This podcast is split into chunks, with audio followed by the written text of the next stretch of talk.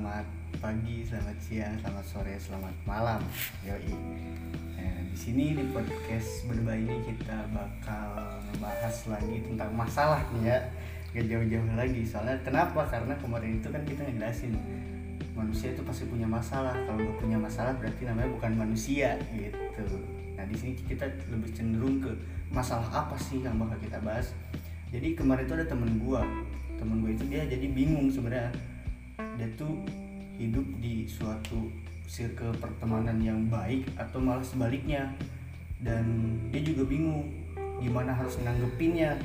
Di sini gue ngebahasnya nggak bakal sendiri.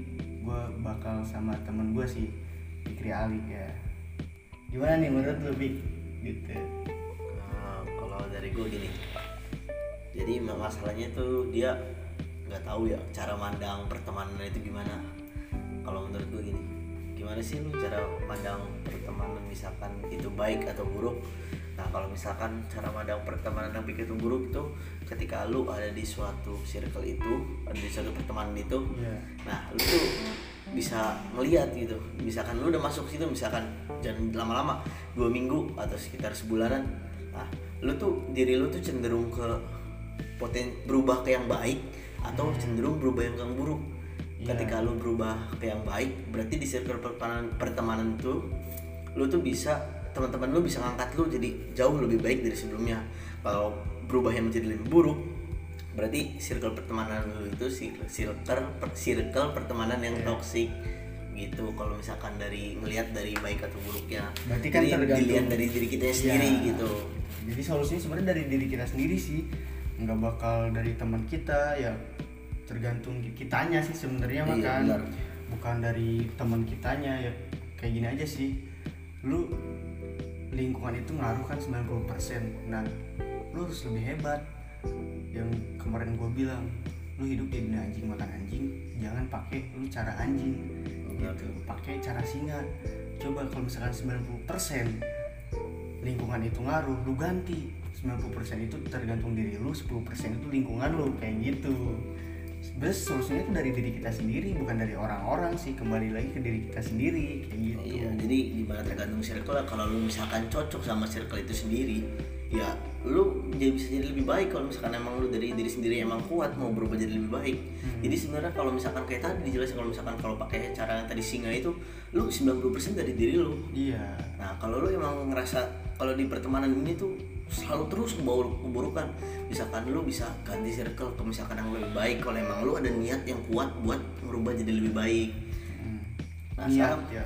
sekarang pertanyaan gini, gimana sih kalau misalkan kita kita kan belum cocok nih sama satu circle ini. Circle ini tuh kayak membuat kita jadi lebih buruk. Nah, gimana cara kita buat masuk ke salah satu circle yang baru? Nah, kalau gue pernah dengar gini, ketika lu mau masuk ke suatu pertemanan yang baru atau circle yang baru, itu tuh bukan circle lu atau teman-teman lu yang harus ngikutin lu, tapi lu nya sendiri yang harus bisa Iya. beradaptasi sama teman-teman lu sendiri. Ketika Iya. lu bisa beradaptasi sama teman-teman lu sendiri nah lu juga bakal bakal bisa ngontrol diri lu sendiri gitu. Jadi jangan maksa dia harus ngikutin kita sikap kayak gini. Kita mau lebih jadi baik. Lu tuh nggak bisa maksa teman-teman lu harus ngikutin sikap lu lebih baik. Jangan ngajak nakal jangan ngajak ini. Iya. karena mereka punya haknya sendiri. Ya mau nakal itu salah mereka jadi tergantung diri lu sendiri. Kalau misalkan diri lu nya bisa ngejaga ya oke gitu ke situ. Iya. kayak ini aja yang dibilang sama pemain UFC tuh. Sebenarnya lu kalau pengen ngerubah orang jangan lu nyuruh dia ngerubah dia gak bakal mau. Iya. Tapi lu tunjukin dulu contohnya dia ngeliat baru dia ikutin kayak gitu. Jadi jangan lu nyuruh kalau nyuruh mah kayak gini aja sih. Aksi gitu. Iya. Bukan lu nyuruh bukan. Kalau lu nyuruh lu nya gak ada aksi itu orang bakal ah apaan sih lu? Kayak gitu kan. Apaan sih lu nyuruh nyuruh gua lu aja gak kayak gini kan kayak gitu malah jadi bumerang kitanya kan. Coba kalau kita nyari kasih contoh aja dulu. Kasih contoh ntar juga mereka tuh ngikut. Jadi di dalam misalkan kalau gitu kan tadi kayak prinsipnya kayak ke- kepemimpinan gitu kan ya. Nah kalau gue gini prinsipnya kalau ada dua ada kepem- kepemimpinan itu ada dua ada dua kepribadian gitu lah. Yang pertama tuh ada sikapnya bos yang kedua itu ada sikapnya ketua. Iya Nah, sikap yang bos ini nih sikap yang jangan misalkan jangan kita tiru lah. Kalau sikap bos tuh cuma bisa nyuruh tanpa memberi contoh. Hmm. Nah, kalau sikap yang ketua itu memberi contoh untuk mengedukasi bawahannya untuk bisa melakukan apa yang dia lakukan iya iya jadi kita harus, harus kayak bisa lah jadi ketua buat mereka gitu kita memberi contoh mengedukasi mereka bisa biar bisa jadi lebih baik baru biar mereka ngikutin ke kita apa yang Iya. kita lakuin biar biar jadi lebih baik itu Dampaknya cuma asal nyuruh dampaknya juga bakal ke depannya sih ya. Iya bisa Dan ke depan. kalau misalkan lu bisa ngatur teman-teman lu lu bisa juga ngatur nanti kalau misalkan lu pasti kan punya punya istri kan. Iya. nah nan- nanti juga lu bakal bisa gitu ngatur mereka gitu. Salah satunya jangan jauh-jauh ke rumah tangga lu dari pertemanan aja dulu lu bisa nggak seenggaknya gitu. Kalau misalkan nggak bisa ya seenggaknya diri lu jangan ngikut mereka gitu. Iya bener. Udah yang penting lu punya pendirian tersendiri lah. Jangan sampai malah lu yang ikut mereka kan bahaya kalau kayak gitu. Malah lu nya ikut gak bener juga kan kayak gitu. Nah, cuman sekarang masalah gini. Nah, di tahun di misalkan berapa tahun terakhir ini lah orang-orang tuh kalau misalkan punya circle pertemanan tuh pertemanannya kayak punya gengsi yang tinggi loh. iya gengsi sumpah. Gengsinya gila-gilaan. itu jujur ya nih gue kan pas apa ya sekolah di asrama gitu gue ngerasa kekeluargaannya tuh kental banget Iya benar. dibanding sekolah yang emang pulang pergi lah Ya, bahasanya soalnya kan kalau di asrama kita kan udah biasa hidup bareng, Iya. ya. jadi udah tahu senang bareng-bareng. Nah, kalau di circle pertemanan di luar kan ya kita ketemu cuma di sekolah doang. iya di sekolah Iya. sama di tongkrongan Iya, sisanya kan kita ketemu kan Betul. kayak gitu dan ada contoh juga ya yang teman kita tuh. Iya benar.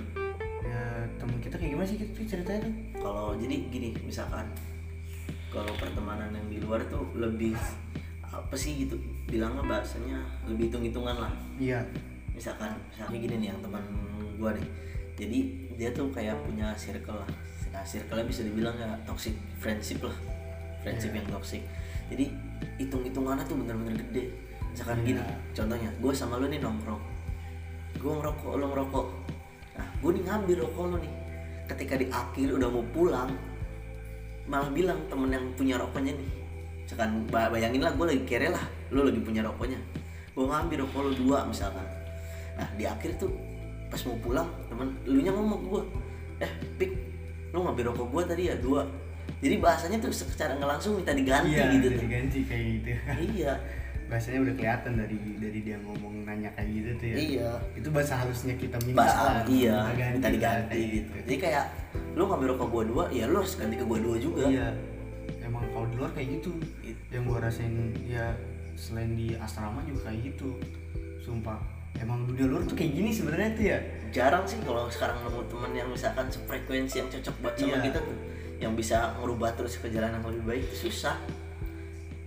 Dan kadang gue di rumah tuh suka bilang kok lu dapat dapat apa-apa enak sih dari teman-teman lu? Kok lu kayak gini tinggal minta ke temen lu kok dikasih kasih aja.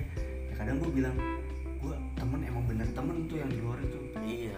Gue punya temen emang bener-bener temen kapan pun gue minta bantuan ke dia dia pasti nolong. Lu lu belum ngerasain susah senang bareng temen? Iya. Rasanya asli bareng temen tuh rasanya sama punya teman yang bener-bener temen tuh gimana? Lu lu belum ngerasain. Iya. Lu butuh apa gue bantu siap.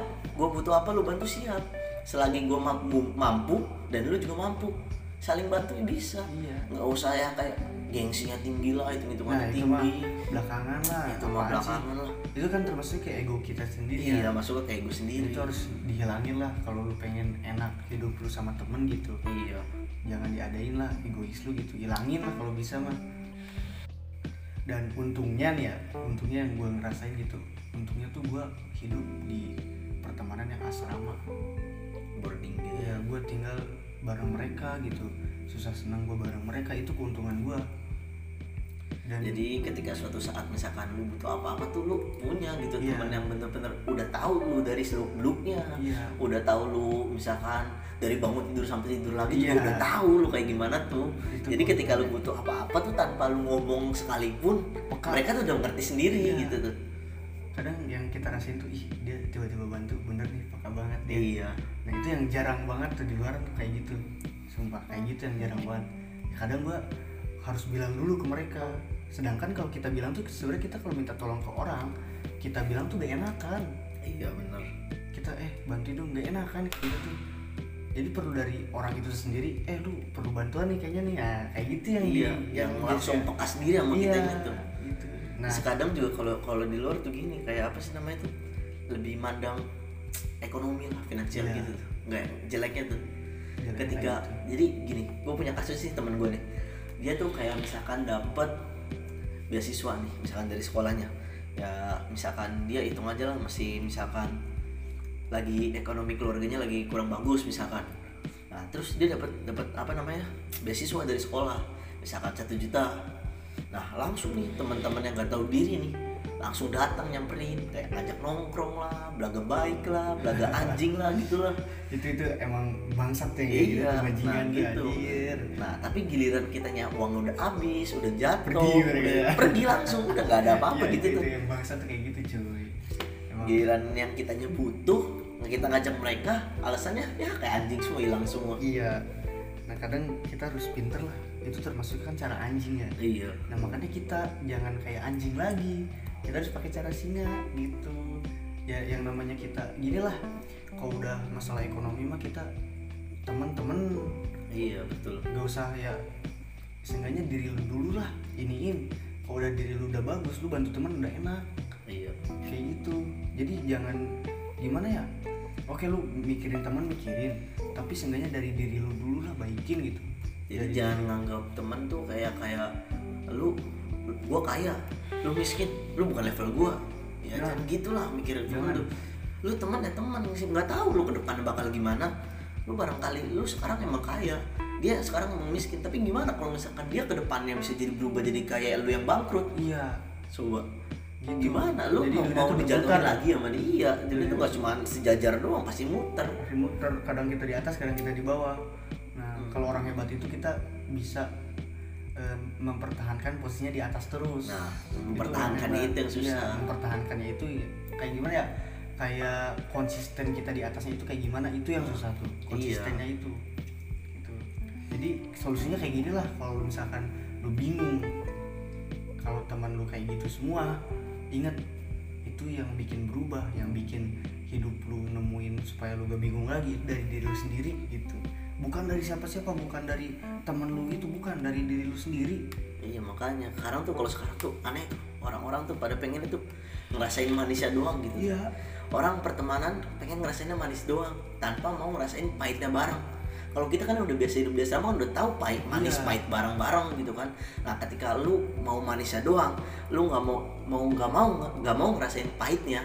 Nah padahal tuh tuh nggak sadar di proses pahit manisnya itu tuh apalagi di proses pahitnya momen itu tuh Momen. momen pendewasaan kita gitu tuh di dari sebuah pahit gitu tuh lu jadi tahu ini masalah jalan keluarnya tuh harus gimana Mm-mm. nah lu tuh nggak cuma mikirin sendirian tapi bareng-bareng gitu tuh nggak cuma asal ah gua lu lagi lagi enak nih lagi banyak duit gua deketin ah. Iya iya. Nah itu manisnya doang kalau pahit oh lu lagi susah nih gue bantu nih walaupun misalkan lu juga lagi susah gitu. Tapi misalkan lu ukur aja misalkan temen lu lebih susah dari lu lebih butuh lebih prioritas lah temen lu. Ya lu kasih dulu nggak apa-apa. Kalau lu kan nggak terlalu prioritas gitu tuh gitu. Cerita ke anak juga nanti kan gak mungkin anaknya doang kan ya. Iya, malah kalau kita nanti cerita ke anak kita nih kita udah gede kita punya anak cerita ke anak kita tentang enaknya aja. Anak kita tuh nanti mau enaknya aja. Iya nggak mau nggak kita mau ngerasain Iya. yang pahitnya. Makanya kita ceritanya tuh itu momen kita susahnya itu. Biar si Nah, anak iya. tuh nemuin oh bapak gua kayak gini nih nyelesainnya kayak gini oh, gue tiru lah kayak gini kayak gitu. Jadi gak mungkin kita kan nyerita enaknya doang ke anak kita malah nanti ke anak kitanya malah keenakan pengennya enak terus kayak gitu. Dan salah loh sebenarnya proses pendewasaan itu penting buat ke depannya. Penting banget.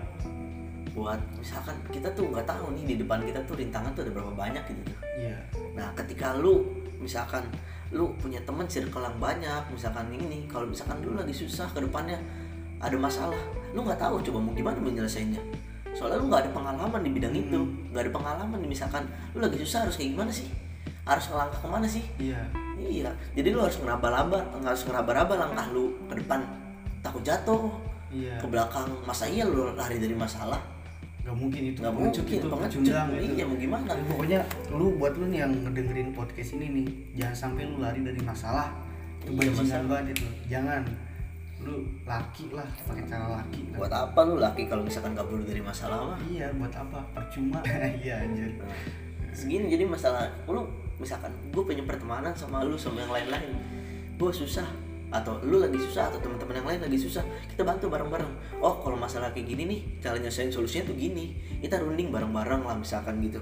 Nah terus jadi lu ketika ngadepin masalah yang sama atau masalah yang mirip seperti itu lu tahu harus nyelesainnya kayak gimana Iya. lu udah punya punya pengalaman di bidang itu jadi lu nggak usah pusing-pusing orang nggak usah stres lah mikirin masalah itu lu santai aja tinggal lu udah punya langkah jadi walaupun lu langkah lu masih buta di depan seenggaknya ada teman lu yang udah pernah ngarahin lu ke langkah yang Iya. bener gitu kayak gitu jadi kan intinya kan ini balik lagi ke pemimpinan diri kita sendiri Iya. kan ya yang namanya pemimpin itu kan harus berjiwa visioner Iya. memikirkan dua langkah ke depannya kayak gimana Iya. gitu nah dalam permasalahan ini kan kita diuji kita dikasih pengalaman supaya kita tuh berjiwa visioner kayak gitu. Kalau kita gak mau ngambil momen tersebut ya kita gak bakal visioner. Iya bener. Kita gak bakal bisa jadi pemimpin. Nggak bakal nggak bakal bisa.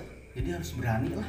Kalau ketika berani. kita bareng teman-teman aja nggak bisa mimpin gitu. Teman sendiri loh gimana? Ntar kita mimpin keluarga gitu iya itu. Bekal lah ini mah bahasanya ya. Iya bekal. Bekal buat di masa bekal. bekal banget penting ini tuh. Penting sumpah.